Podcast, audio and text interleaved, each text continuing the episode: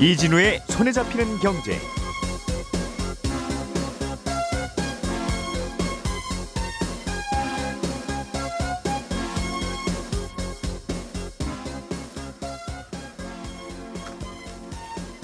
안녕하십니까 이진우입니다. 이더리움이라는 가상화폐 가격이 한 달 만에 40% 가까이 떨어졌습니다.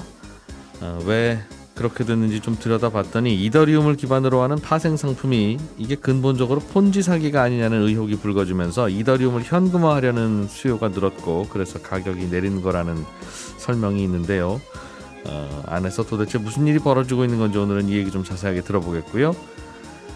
하나은행이 고객들에게 안전하다고 홍보를 해서 팔다가 갑자기 환매가 중단된 펀드가 있었는데 알고 보니까 그 펀드가 투자한 채권 대부분이 불량 채권이었습니다.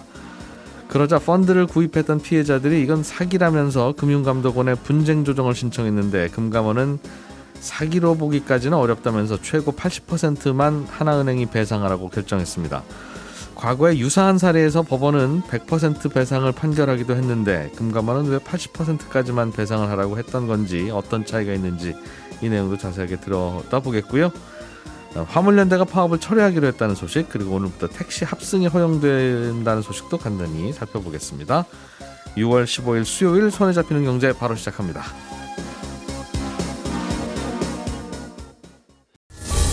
오늘의 뉴스를 프로파일링 합니다.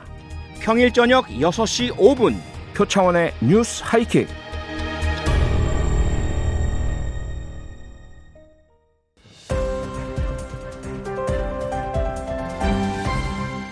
이진우의 손에 잡히는 경제.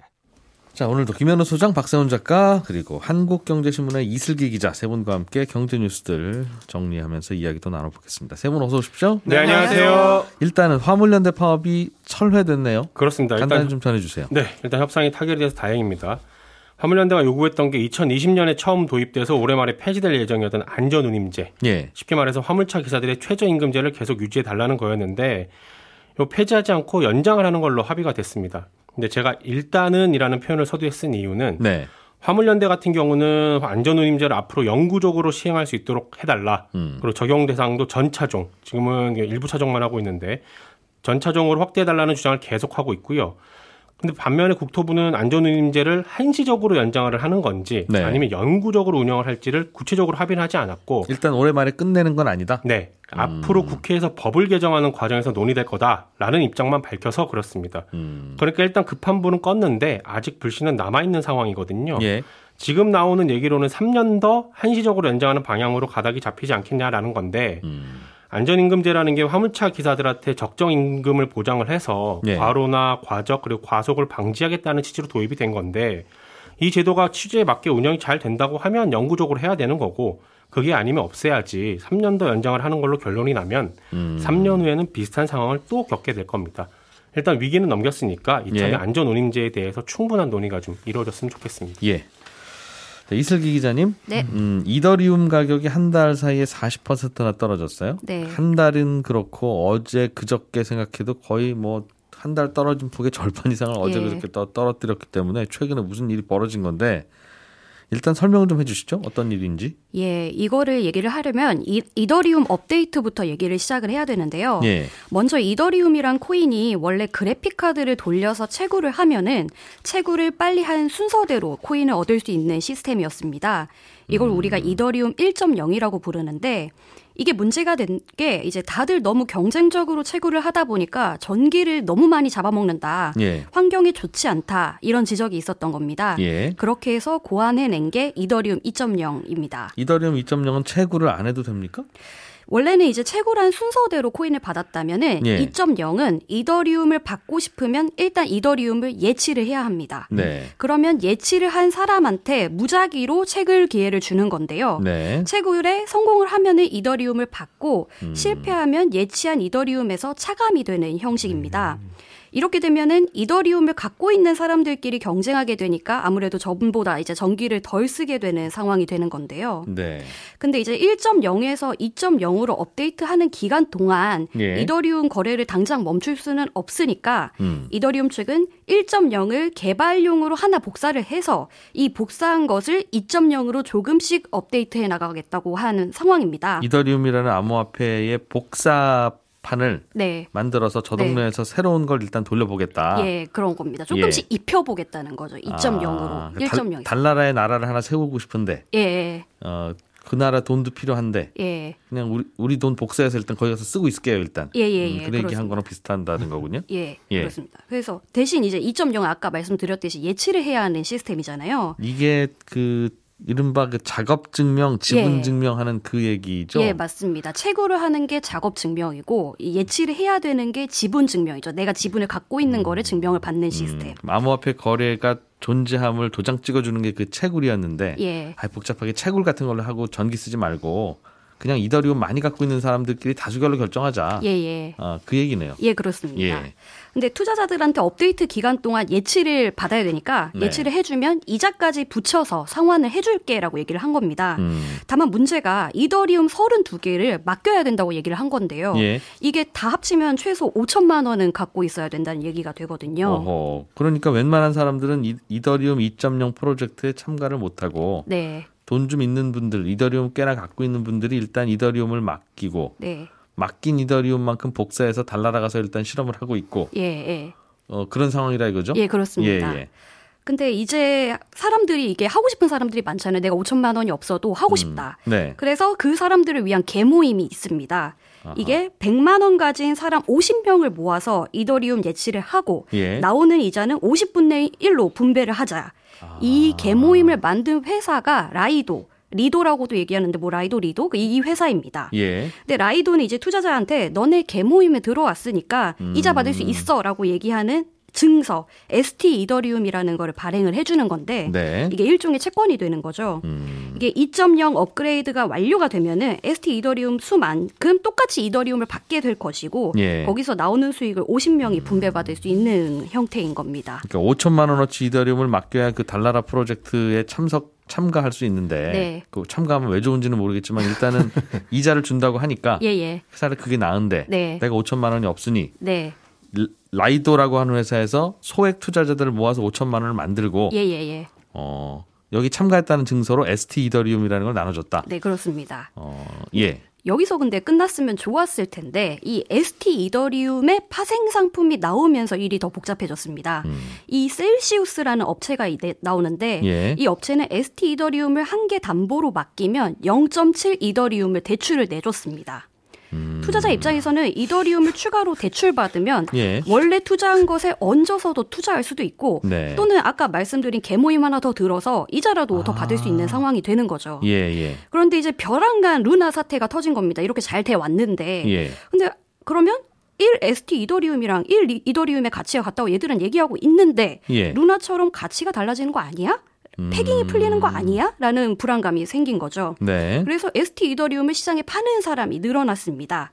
이렇게 되면은 수요 공급 법칙에 의해서 ST 이더리움의 가격은 낮아지고 이더리움의 가격은 상대적으로 높아지는 그 패깅이 깨지는 상황이 일어나는 건데요. 예.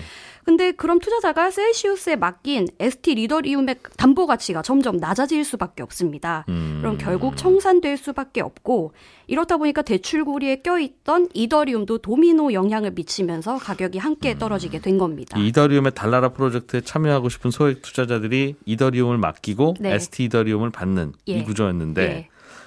야 이거 다시 ST 이더리움이랑 이- 원래 오리지널 이더리움을 돌려받을 수 있는 거야 이거 이상한데? 예, 라는 예. 불안감이 생긴 투자자들이 예. 너도 나도 달, 바꿔달라고 하고 왔다. 네. 그런데 말씀해 주신 대로 이더리움을 소액 투자자들한테 받고 그 받았다는 영수증으로 ST 이더리움을 나눠줬다면서요. 예, 예. 그러면 그 회사는 투자자한테 받은 이더리움을 그냥 갖고 있을 거 아니겠습니까? 그럼 ST 이더리움을 갖고 있게 되죠. 어, 그, ST 이더리움을 받았으니까. 그러니까 수- 투자자들은 ST 이더리움을 받았고 예. 그 원래 셀 셀시우스라고 예, 예. 하는 회사는 투자자들한테 받은 원래 오리지널 이더리움을 회사 금고에 넣고 가만히 있, 어야될 텐데 예, 예. 그럼 오시는 대로 그냥 다시 나, 어, 나- 나눠드리면 되는 예, 거잖아요. 예, 예, 예. 그런데 왜 불안은 하죠? 그걸 그대로 안 갖고 있었어요? 이게 문제가 된 점이 예. ST 이더리움을 잠- 담보로 잡고 이더리움을 대출하기 이전에 이 음. 업체가 이더리움을 담보로 다른 코인을 빌려주는 서비스를 했었습니다. 네. 근데 이제 셀시우스가 요즘 이 ST 이더리움 받고 이더리움을 대출을 해준다고 하니까 내가 맡겼던 이더리움이 저기 나가고 있는 거 아니야? 라는 두려움이 또 커진 거죠. 그래서 내가 이더리움을 맡긴 투자자들이 예. 대규모로 인출을 나섰고 셀시우스가 인출 중단을 선언하게 된 거죠. 근데 또 이제 인출 중단이라는 초강수를 뒀잖아요. 예. 그러니까 이거 정말 위험한가 보다 해갖고 진짜 더 위험이 커진 거죠. 알겠어요. 그러니까 이삿짐 보관소인 줄 알고 이삿짐을 맡겨놨는데 네. 저 보관소가 갑자기 의자도 빌려드리고 책상도 빌려드리고 냉장고도 두 달간 빌려드리고 뭐 이런 서비스를 시작하니까 네, 네. 내 이삿짐으로 하는 거 예, 아닌가? 예, 예, 예, 예, 그런 거죠. 야, 빨리 가서 찾아오자 일단. 네. 저에서 어떻게 될지 몰라. 네. 이제 그렇게 됐다는 거죠. 네, 그렇습니다. 원래 은행이라는 게 그런 거였죠. 예금을 받아서 네. 이분이 예금 묵히지 말고 야, 설마 갑자기 다 찾으러 오시겠어? 이걸로 대출을 해주자. 예, 근데 그 대신 그걸 하려면 나라에서 도장을 받고 하는 건데 네, 여기는 그냥 본인들이 스스로 알아서 했다는 차이가 그렇죠. 있는 거네요. 예, 그래서 앞다투어서 돈을 찾으러 갔고 안 되고 하니까 불안하니까 일단 이더 불안하다고 이더리움. 이더리움. 을 판다고 해결되는 문제는 아닌데 일단 현금화를 하자. 일단 불안하니까 예. 아, 이더리움 이 생태계가 깨질 수 있을 것 예, 같으니 예, 예. 알겠습니다. 이게 그럼 어떤 여파가 있을 것 같아요? 이게 업계 전반으로 퍼질 가능성이 많다는 건데요. 예. 일단 셀시우스 자체가 이더리움뿐만 아니라 여러 코인으로 담보 잡고 대출 내주고 이걸 계속 했었으니까 음, 또 다른 프로젝트에서 담보로 잡은 코인을 빼서 쓰고 이럴 수 있기 때문에 예. 다른 코인도 영향을 받을 수 있다는 게 첫째고 음. 다른 측면에서 이제 비슷한 구조로 이제 이자 받고 이제 돈놀이 하는 코인들이 적지가 않았기 때문에 네. 다른 코인들도 이제 비슷하게 신뢰를 잃어서 같은 길을 걷지 않을까라는 전망이 나오고 있습니다. 비슷한 곳에서도 언제든지 불안하다는 느낌을 가지면 투자자들은 런을 할 수 있고 찾으러 갈 수 있고 예, 찾으러 가서 몰리는 순간 돈을 다 못 내준다. 예, 그래서 현실 세계에선 이런 일이 있을까봐 5천만 원 이하까지는 무조건 해드릴 테니까 그냥 돈 찾으러 오지 마세요. 소액 예. 투자자들은 하는 예금보험공사 제도도 있고 네, 수시로 은행이 잘 관리를 하고 있는가 하는 걸 관리하는 금감원도 있고 예, 정말 그래도 다 깨지면 여차하면 한국은행이 돈 찍어서라도 뒤에서 해드리겠습니다 하는 보증도 있으니까 이 세상 돌아가는 건데 예. 어, 가상화폐에서는 그런 거 안 만들고 그냥 본인들이 했나 보군요. 이제까지 그랬습니다. 음. 알겠습니다. 음, 좀 불안하네요. 그다 의심을 하기 시작하면 그때부터는 다 깨지는 시스템인데 예. 어려 어려운 내용인 것 같은데 저희가 이해를 한 것 같아서 뿌듯합니다. 다행입니다. 예, 이 기자님 고맙습니다. 칭찬하시는 건 처음 들어본 것 같습니다. 예. 자, 박 작가님. 네. 오늘부터 택시 합승이 허용이 돼요? 아, 이 소식은 어제 나온 기사들 제목만 보면 마치 오늘부터 아무 택시나 다 합승이 가능한 걸로 오해를 하실 것 같아서 가지고 온 소식인데 예. 일반 개인 택시나 법인 택시 우리가 길에서 보는 그런 택시는 여전히 합승이 안 되고요. 음. 안 됩니다. 정부의 합승 사업 허가를 받은 플랫폼 소속 택시들만 오늘부터 가능해진다는 겁니다. 이미 규제 샌드박스라고 음. 규제를 한시적으로 풀어주는 제도가 있거든요. 예. 몇 개 업체가 규제 샌드박스를 신청해서 합승 택시를 운영을 하고 있습니다 이미. 네. 다만 이 업체들도 서울 안에서만 밤 10시부터 다음날 오전 10시까지 이런 제약이 있었는데 예. 오늘부터 이 업체들도 사업 허가를 새로 받으면 앞서 말씀드린 규제들 다 풀어주겠다는 거고 다른 플랫폼 업체들 뭐 예를 들면 카카오 택시도 저희도 합승 택시 사업하겠습니다라고 국토부에 신청을 해서 허가를 받으면 예. 할수 있게 해주겠다라는 겁니다. 지금도 소규모로 하고 있는 회사도 있는데 예. 우리가 몰라서 그렇지. 네, 몰라서 그렇습니다. 밤 10시부터 아침 9시까지는. 예. 근데 앞으로도 그럼 손드는 업체는 다 밤 10시부터 아침 10시까지는 아닙니다. 그 규제는 다 풉니다. 아, 24시간 내내. 네, 시간 규제 없고 지역 규제 없습니다. 아, 이제부터는 합승을 하겠습니다라고 하는 근데 택시 연결해 주는 플랫폼. 네, 예를 들면 뭐 카카오 택시. 네, 네. 그럼 내가 택시를 부르는 앱 메뉴에 네. 합승하기 버튼이 있으면 이제 된다는 거네요. 그렇습니다. 그 버튼을 눌러야만 아 이분은 가는 도중에 합승을 허용하시는구나라고 음. 기사님도 알고 또 네. 다른 가고 타고 가다가 누가 또 합승을 누르면 음. 어 방향이 비슷하네라고 해서 태우게 되는 거죠. 그건 된다. 그렇습니다. 근데 일단 태우고 나서 손님 합승 좀 합시다. 네. 이건 안 된다는 거죠? 손님 저 같은 방향이면 좀 태워가도 되겠습니까? 이건 안 된다는 음. 겁니다. 이건 절대로 안 됩니다. 알겠어요. 음, 그러면 어떤 앱이 합승을 하는지 뭐 합승이 어떤 구조인지 이것도 좀 궁금한데요. 어, 조금 전에 말씀드렸듯이 예. 아직은 그 기존에 했던 업체들 몇 개들만 하고 있는 거고 음. 새롭게 시작을 하면 이제 홍보를 하겠죠. 또 예. 그 앱을 깔게 될 거고 합승 버튼을 눌러서 호출을 하게 되면 그 합승 호출을 불러서 온 택시 한에서만 다른 사람들도 합승을 눌러서 같이 합승을 하게 되는 거고요. 예. 굳이 이걸 왜 푸는지 국토부에 물어봤더니 이걸 좀 하게 되면 택시 심야 수요를 좀 분산을 시킬 수 있을 것 같다라는 건데 둘이 집에 가- 방에 같으면 타고 갈 수도 있으니까. 그렇죠. 음. 근데 이제 앞으로 이 합승 택시 서비스가 얼마나 활성화될지는 잘은 모르겠습니다. 다른 업체들이 이 시장이 더 뛰어들지 안 들지도 잘 모르겠고요. 요금이 얼마나냐에 따라서 조금 네. 불편해도 돌아가지 뭐 네. 내지는 합승하지 할 수도 수도. 있죠. 그럼 이제 요금 구조도 다시 책정을 다 해야 되거든요. 플랫폼 업체들이. 저희는 요금 구조를 어떤 식으로 짤 거고 음. 두 사람 세 사람이 짰을 때 어떻게 나눠내게 할 것인지도 예. 다 짜야 됩니다. 음, 아, 아직은 어떤지는 모른다. 그렇습니다. 아무튼 새로운 서비스가 시작 은 됐다라는 점에서는 의미가 있는 거고요. 예. 그 취- 합성을 못하게 했던 게 안전 문제가 있었는데, 안전. 예, 사실은 안전 문제 때문에 합성을 못하게 했던 여론이 되게 컸거든요. 그 뒤에 탄 분이 나쁜 수도 뭐 이렇게. 예, 예, 예. 그래서 이 문제는 어떻게 해결하실 겁니까?라고 국토부에 물어봤더니 음. 합승 서비스 허가 조건 중에 하나가 차 안에서 위험이 생겼을 때 경찰이나 고객센터에 긴급 신고를 할 수 있는 기능을 갖춰야 한다. 그러니까 앱상에서 뭔가를 누르면 바로 삐뽀삐뽀 할 수 있는 기능을 갖추게 할 거다라는 건데, 앱상에서. 네, 이 부분은 살짝 좀 모호하긴 합니다. 그러게요. 원래 그거 없어도 112 누르면 119 누르는데 그거 누를 시간도 없이 불안 안전하지 않은 거니까 그게 범죄인 건데. 112 누르게 되면 예. 112 누르고 전화 통화 가고 여보세요. 여기입니다 어디 설명을 해야 되고 여기 어딘지 잘 모를 수도 있는데 예. 아마도 앱 기능 안에 위치 추적 같은 걸 심지 않을까. 음. 누르게 되면 바로 아 이분이 지금 어디로 가고 있는데 위험 상황이구나라는 걸 바로 알 수 있게끔 음. 그런 기능도 좀 넣어라. 그런 기능이 있어야만 허가를 해주겠다는 겁니다.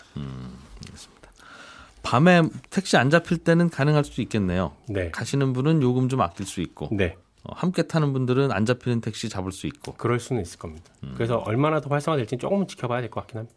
예. 언제부터 한다고요, 이게? 오늘부터 이제 규제가 풀리는 거고요. 앱 오늘 업체들이 택시 앱 업체들이 메뉴에 넣으면 된다는 거죠, 이제. 아니죠. 이제 오늘부터 국토부에 신청을 하면 네. 국토부가 허가를 해 주겠다는 겁니다. 오늘부터. 음, 네. 알겠습니다.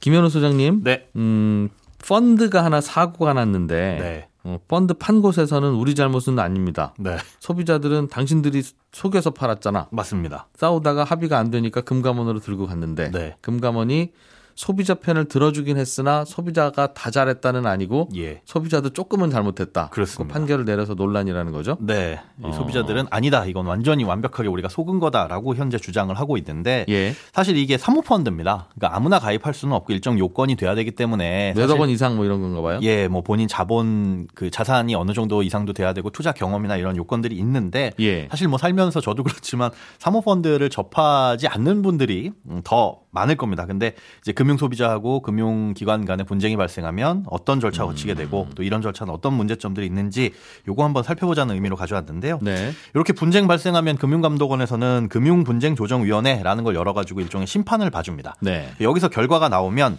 양측이 다 모두 다 오케이 하면은 그게 재판상 화해 효력이 발생돼서 더 이상 소송을 제기할 수 없게 돼요. 네. 그런데 한쪽이라도 수용하지 않으면 그때는 뭐 소송으로 가게 될 수도 있는 겁니다. 그런데 엊그제 이 하나은행에서 판매된 사모펀드로 인해서 피해를 입은 투자자들이 분쟁을 2년 전에 제기를 했고 그에 대한 분쟁조정위원회 결정이 나왔는데 요게 이제 좀 주목을 받게 된 이유가 뭐냐면 어, 현재 금융감독원장인 이 이복현 금융감독원장 취임 이후에 처음 열린 분쟁조정위원회예요. 근데 예. 이분이 취임을 할 때 뭐라 그랬냐면 라임하고 옵티머스 펀드도 다시 한번 들여다볼 여지가 있다라는 식으로 발언을 했었거든요. 예. 그러니까 굉장히 엄격한 칼날을 들이대지 않겠느냐라고 시장에서는 뭐 기대 뭐 이런 관심을 두고 있었는데 어, 기대와는 다르게 이제 80%만 배상하라 라는 음. 이제 결론이 내려진 거죠. 이번에도 100% 은행 잘못이야. 할 줄 알았는데. 그럴 줄 알았는데 이미 또 라임하고 옵티머스가 100% 음. 물어내라는 결정이 나왔었던 거고요. 그리고 이것도 예. 비슷한 결정이 나오지 않겠느냐. 라고 예측을 했는데 이제 음. 빗나간 거죠. 그러니까 이제 피해자 측과 시민단체들은 반발을 했고 이거 조정안 안 받아들이고 나는 우리는 소송으로 음. 소송까지 가겠다. 가보겠다. 예, 그렇게 결정을 내렸습니다. 언론에서 그렇게 해석하는군요. 예. 검사 출신 금감원장이니까 그렇습니다. 세게 나올 것 같은데 네. 그랬다가 어, 생각보다는 안 세네. 네, 맞습니다. 오히려 이제 음. 그 금융기관들에 대해서 너무 엄격하게 들이대진 않을까 칼날을 네. 음. 그것 때문에 우려하기도 했었거든요. 위축되지 않느냐. 그런데 예상과는 다르게 80% 배상 결정만 나온 거죠. 그건 언론들 해석일 수도 있긴 네네. 한데 어쨌든 그렇습니다. 그 재밌는 배경도 있었고 이 펀드가 어떤 펀드였어요? 아, 이게 조금 복잡한데요. 예. 최대한 간단하게 말씀을 드리자면 이탈리아 헬스케어 펀드라는 겁니다. 그러니까 2017년부터 10월부터 한 2년 정도 판매가 됐는데 네. 이탈리아 병원들이 이탈리아 현지에 있는 병원들이 그 현지 지방 정부에 청구할 수 있는 진료비 매출 채권이에요. 그러니까 우리나라 병원도 음. 우리가 진료를 받으면 우리한테도 돈을 받지만 예. 건강보험공단에 돈을 청구를 하잖아요. 그렇죠. 예, 그런 식으로 지방 정부에다가 이만큼 이만큼 진료를 받으니까 요 돈을 우리한테 주시오. 주세요. 예, 그런 이제 음. 채권입니다. 병원들이 받을 수 있는 채권. 그렇습니다. 정부가 주기로 한 채권. 네. 그러니까 사실상 뭐 안전하다라고 볼 수가 있겠죠. 정부가 곧 돈을 준 거니까. 네. 줄 거니까. 그렇습니다. 예. 그래서 그 채권을 그냥 사오면 의미가 없으니까 조금 싸게 할인을 해서 매입하는 미국계 자산운용사가 이걸 좀 싸게 삽니다. 음. 뭐 1억짜리 채권을 어, 예를 들어 어, 한 9천, 9천만 원 정도 900만 원? 네, 뭐 그 정도로 사 와서 음. 이제 제값에 팔게 되면 수익이 발생을 하니까 두 달만 기다리면 이탈리아 정부가 돈 주는 게 확실한데 설마 이탈리아 정부가 떼먹겠어요? 그렇습니다. 그러나 병원들은 돈이 급하니까 예. 1억 받을 수 있는 정부 차용증을 한 뭐 9,900만 원 9,900만 받고 원을 얼른 바- 받아서 예. 그걸로 뭐 직원 월급도 주고 한다는 거죠. 네, 바로 바로 현금화 시킬 수 있는 거니까. 그래서 예. 그 사이에서 그 채권을 사고 팔고 하면서 수익을 낸다라는 게 이 펀드의 구조였는데 예. 문제는 코로나가 터진 다음에 이탈리아 지방 정부가 재정 위기를 맞으면서 음. 이 채권들이 회수가 좀 불안전해지기 아. 시작했습니다. 설마 정부가 떼먹겠어가 사- 현실화됐군요. 그렇죠. 예. 설마가 또 설마하는 일이 벌어졌다 보니까 예. 그렇게 해서 환매 중단 사태가 벌어졌어요. 이 물론 음. 이 펀드의 만기는 있었는데 중도 상환 조건들이 몇 가지가 있었거든요. 근데 예. 그런 것들이 안 되고 내 돈 돌려주시오라고 했는데 이제 문제가 생겼으니까 환매를 못 해드립니다. 이탈리아 정부가 돈을 줘야 그 돈으로 그렇죠. 펀드 가입자들한테 돈을 돌려주죠. 네, 그래서 이제 하나은행은 부랴부랴 3일 회계법인이라는 곳에 의뢰를 해서 음. 현지 상황이 어떠냐라고 조사를 했더니 예. 아, 처음에 얘기 들었던 것과는 달리 부실한 채권들 또 만기가 생각보다 더 긴 채권들이 여기에 섞여 있었더라. 아, 바로바로 이탈리아 정부가 주는 게 아니라 6년, 7년 넘게 장기 채권들도 여기도 들어가 있었던 겁니다. 그러니까 의료 비 채권이 아니라 다른 것도 다른- 섞어 넣군요. 그렇죠. 섞여 있었어요. 근데 음. 그 사실을 이 소비자들한테 중간에 알리지는 않았습니다. 예. 그래서 이런저런 문제가 돼서 2020년 국감에서 이 실사보고서 바탕으로 보도자료 나온 게 있는데 네.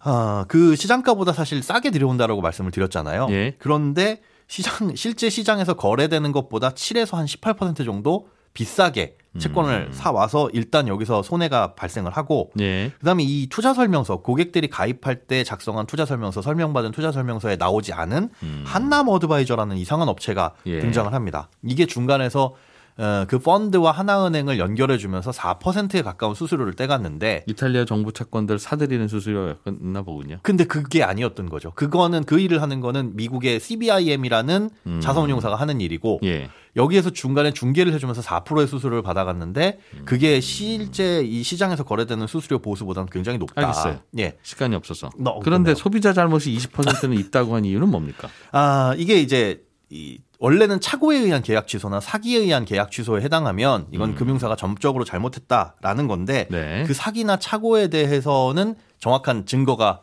불충분하다라고 본 아, 거예요. 그래서 예. 아, 고객들도 손실 위험을 알아야 되는데 예. 그 부분에 대해서도 고객이 예, 자기 책임이 조금 있다라고 본 거죠. 시간이 없으니 여기까지는 하는데 네. 끝나고 우리 잠깐 요 얘기 좀, 좀 설명 좀 해주세요. 네, 알겠습니다. 다시 듣기와 팟캐스트에는 좀 올려놓을게요. 네. 중요한 것 같아서. 예, 저는 11시 5분에 다시 오겠습니다. 이진우였습니다. 고맙습니다.